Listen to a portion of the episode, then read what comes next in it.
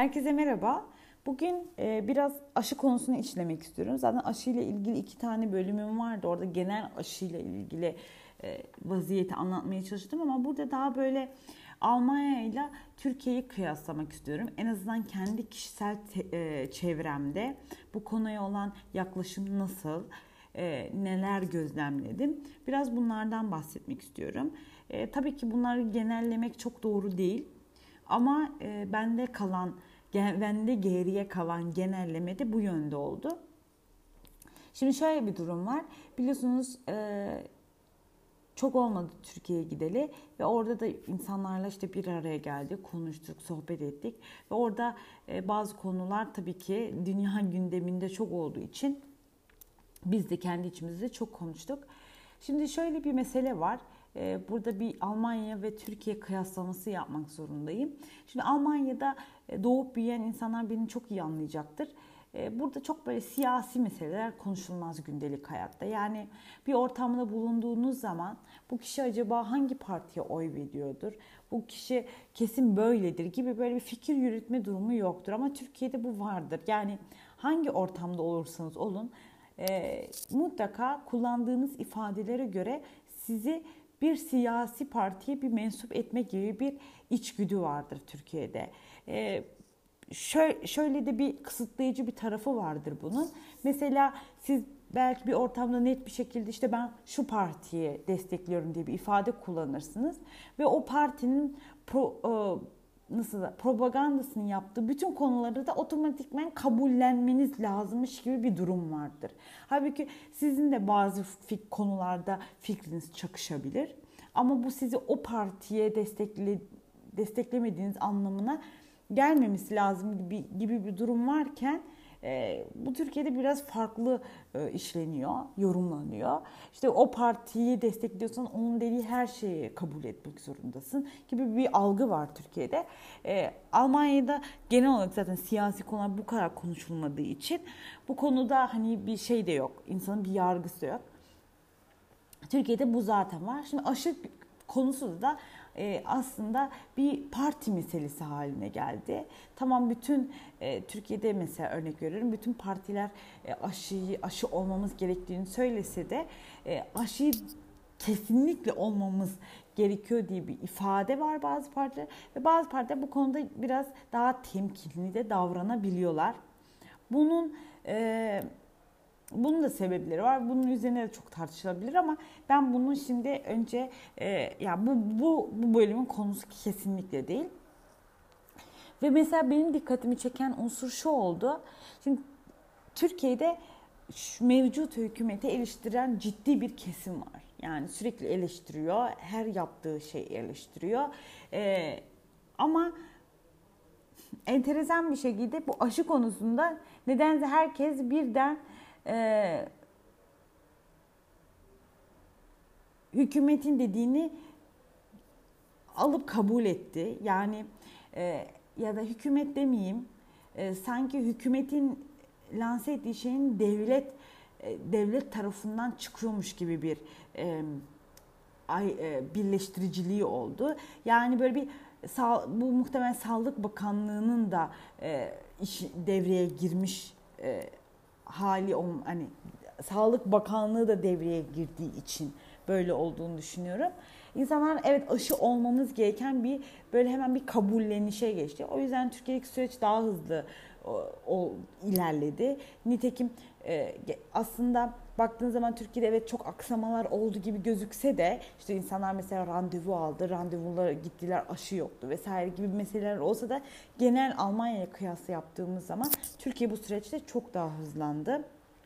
Türkiye işte HES kodu uygulamasıyla takibi çok daha hızlı bir şekilde uygulamaya geçirdi. Bu zaten daha öncesinde uygulanan e-devlet sisteminin çok iyi bir şekilde ilerlemesiyle alakalı bir durum. Almanya'da yaşayanlar bilir, bilir yani buradaki o dijital takip sistemi çok yavaş ilerliyor. Birçok şey mektup ve yazılı bir şekilde ilerlediği için gibi gibi aslında burada bir sürü e, faktör var bu uygulamalarda. Ama günün sonunda ben şuna bakıyorum. İnsanlar aşıya karşı ne gibi bir tutumda? Şimdi e, benim hep söylediğim diğer bölümlerde de şunu söyledim. Olaya tamamen insani ve bir birey olarak bakmaya çalışıyorum. Hani geçtim o bize siyasi şekilde empoze edilmeye edilmeye çalışan halinde de geçtim. Bu bir ilaç. Ee, evet kolda iğne yöntemiyle alınan ama aslında sizin bütün bedeninizin bütün her yerine etkisi olan bir ilaç. Ve bu ilaç uzun vadeli bize ne getirecek bilmiyoruz.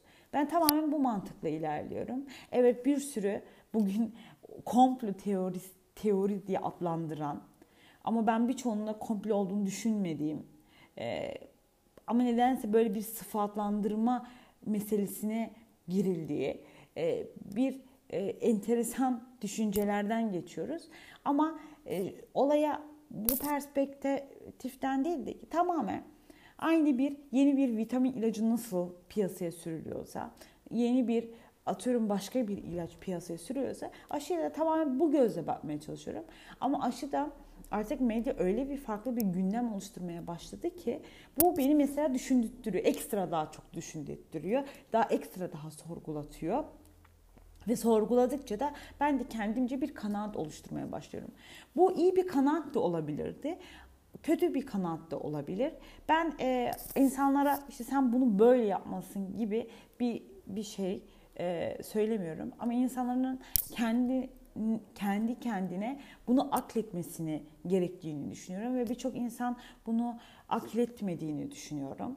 Ee, tamamen sistem ne dayatıyorsa onu kabul etmekle ilgili bir süreç var. Benim gözlemlediğim hem Almanya'da hem Türkiye tarafından ben birçok insandan şunu düşündüm. Ya işte e, her defasında seyahat ettiğimde test olamam. Ya da işte e, ya bitsin artık bu pandemi olacaksam olayım gibi böyle ifadeler duydukça şuna çok üzülüyorum ben. Sizin bedeninizde aslında bir şey yapılmasına izin veriyorsunuz sadece seyahat edebilmek adına. Şimdi e, buradaki mantığa biraz çok karşıyım ben. Yani e, tamam hadi koronadan korkuyorsunuz. Koronadan bağışıklık kazanmak istiyorum. Ama e, seyahat edebilmek için aşı olmayı mesela ben anlayamıyorum. Ya da mesela birçok kişi Biontech oluyor. İsim de veriyorum. Neden işte Avrupa'ya rahat seyahat edebileyim diye. Yani işte mantık burada olduğu zaman bana çok tuhaf geliyor. Çok üzülüyorum da buna. E, çünkü en nihayetinde biz bugün nasıl GDO'lu gıdaya kızıyorsak en nihayetinde işte e, yediğimiz o katkılı maddeli şeylere kızıyorsak aşıyla ilgili mevzu da aslında bundan hiç farklı değil. 70-50 sene önce e, GDO çıktığında e, bizler de bir şekilde kabul etmişiz bir, bir şekilde o sürü psikolojisine adapte olmuşuz. Biz de bugün soframızda o GDO'lu gıdaları yiyoruz. Ama bugün neden o GDO çıktı diye de kızıyoruz. Niye bunu işte e, insanlar tüketiyor? Niye işte devlet buna el koymuyor? Niye burada kısıtlamalar yapılmıyor? Niye e, işte çark böyle dönüyor gibi kızıyorken aslında 50 sene, 60 sene, 70 sene önce yapılan şeyin aynısını bugün aşıyla yapıyoruz. Ve e, uzun vadede faz 3 bile tamamlanmamış aşıları ve gayet normal bir şekilde kabul ediyoruz. Ve hiç e, sorgulamıyoruz. Belki bir koronadan çok çok çok çok daha kalıcı hasarlara e, sebep olabilecek bir meseleye e, hiç sadece seyahat edebilme adına kabul ediyoruz. Şimdi burada bu biraz benim tuhafıma gidiyor ve buradaki sürü psikolojisi de ciddi anlamda dikkatimi çekiyor.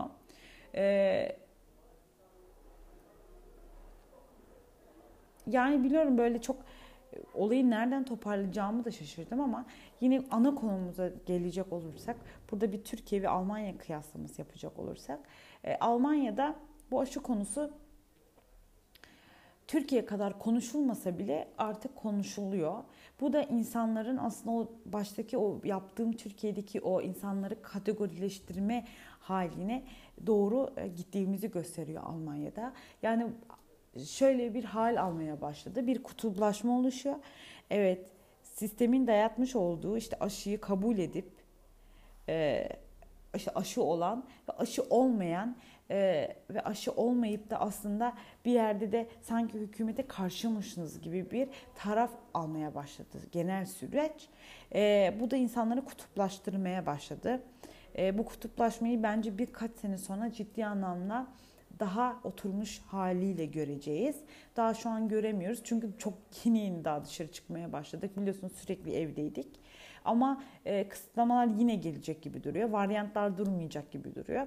E, böyle olunca da bir yerde artık ip kopacak. Özellikle aşıya karşı tarafın mutlaka buna ciddi bir tepki koyacağını düşünüyorum ama bu tepki koyarken de güme gitmek de var. Ee, özellikle Almanya için bunu söylüyorum belli konular nedeniyle. O yüzden e, şu an ciddi bir ayrıştırıcılık bir e, ayrıştırılan bir e, kutuplaşma sistemi var Almanya'da. Türkiye'de de bu aslında var ama Türkiye her şeyde e, hükümete karşı bir muhalefet, muhalefet tutumu içerisindeyken ya da büyük bir kısım genellememek lazım. Büyük bir kısım hükümete karşı bir muhalefet tavrı içindeyken de aşı konusunda hep birlikte bir hem fikir olmak bana çok enteresan geldi. Neyse e, bu konuyu fazla uzatmak istemiyorum ama bu kutuplaşmayı e, da Türkiye'de izleyeceğiz. Buradaki ana faktörün ben aşıdan ziyade daha çok siyasi görüş olarak e, göreceğimizi düşünüyorum. Zaten erken seçim e, de gündeme geldi. E, burada bence genel ayrım e, siyasi gündem üzerinden işte bizim mesela e, çok gündemimizde olan Marmara Denizi'ndeki salya konusu ya da bu adalet sisteminin e, getirmiş olduğu e, ya da getiremediği bazı konular gibi bu unsurlarda bir ayrıştırıcılık olacağını düşünüyorum.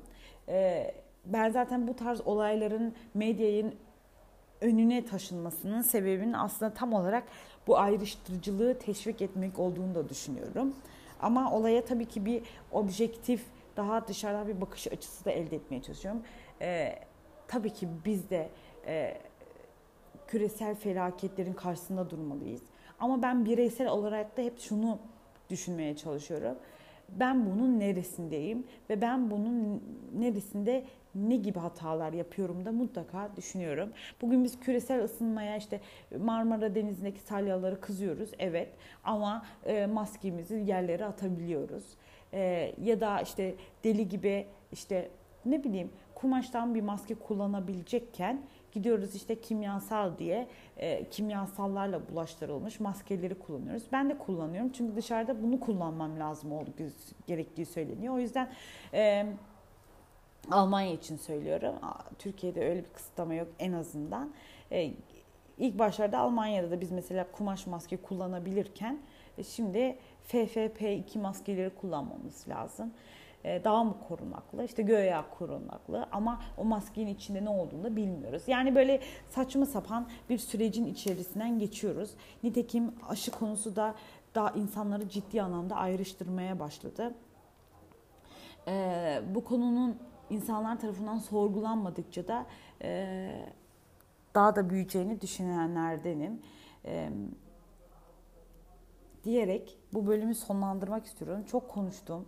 Çok dallanıp budaklandırdığımın da farkındayım.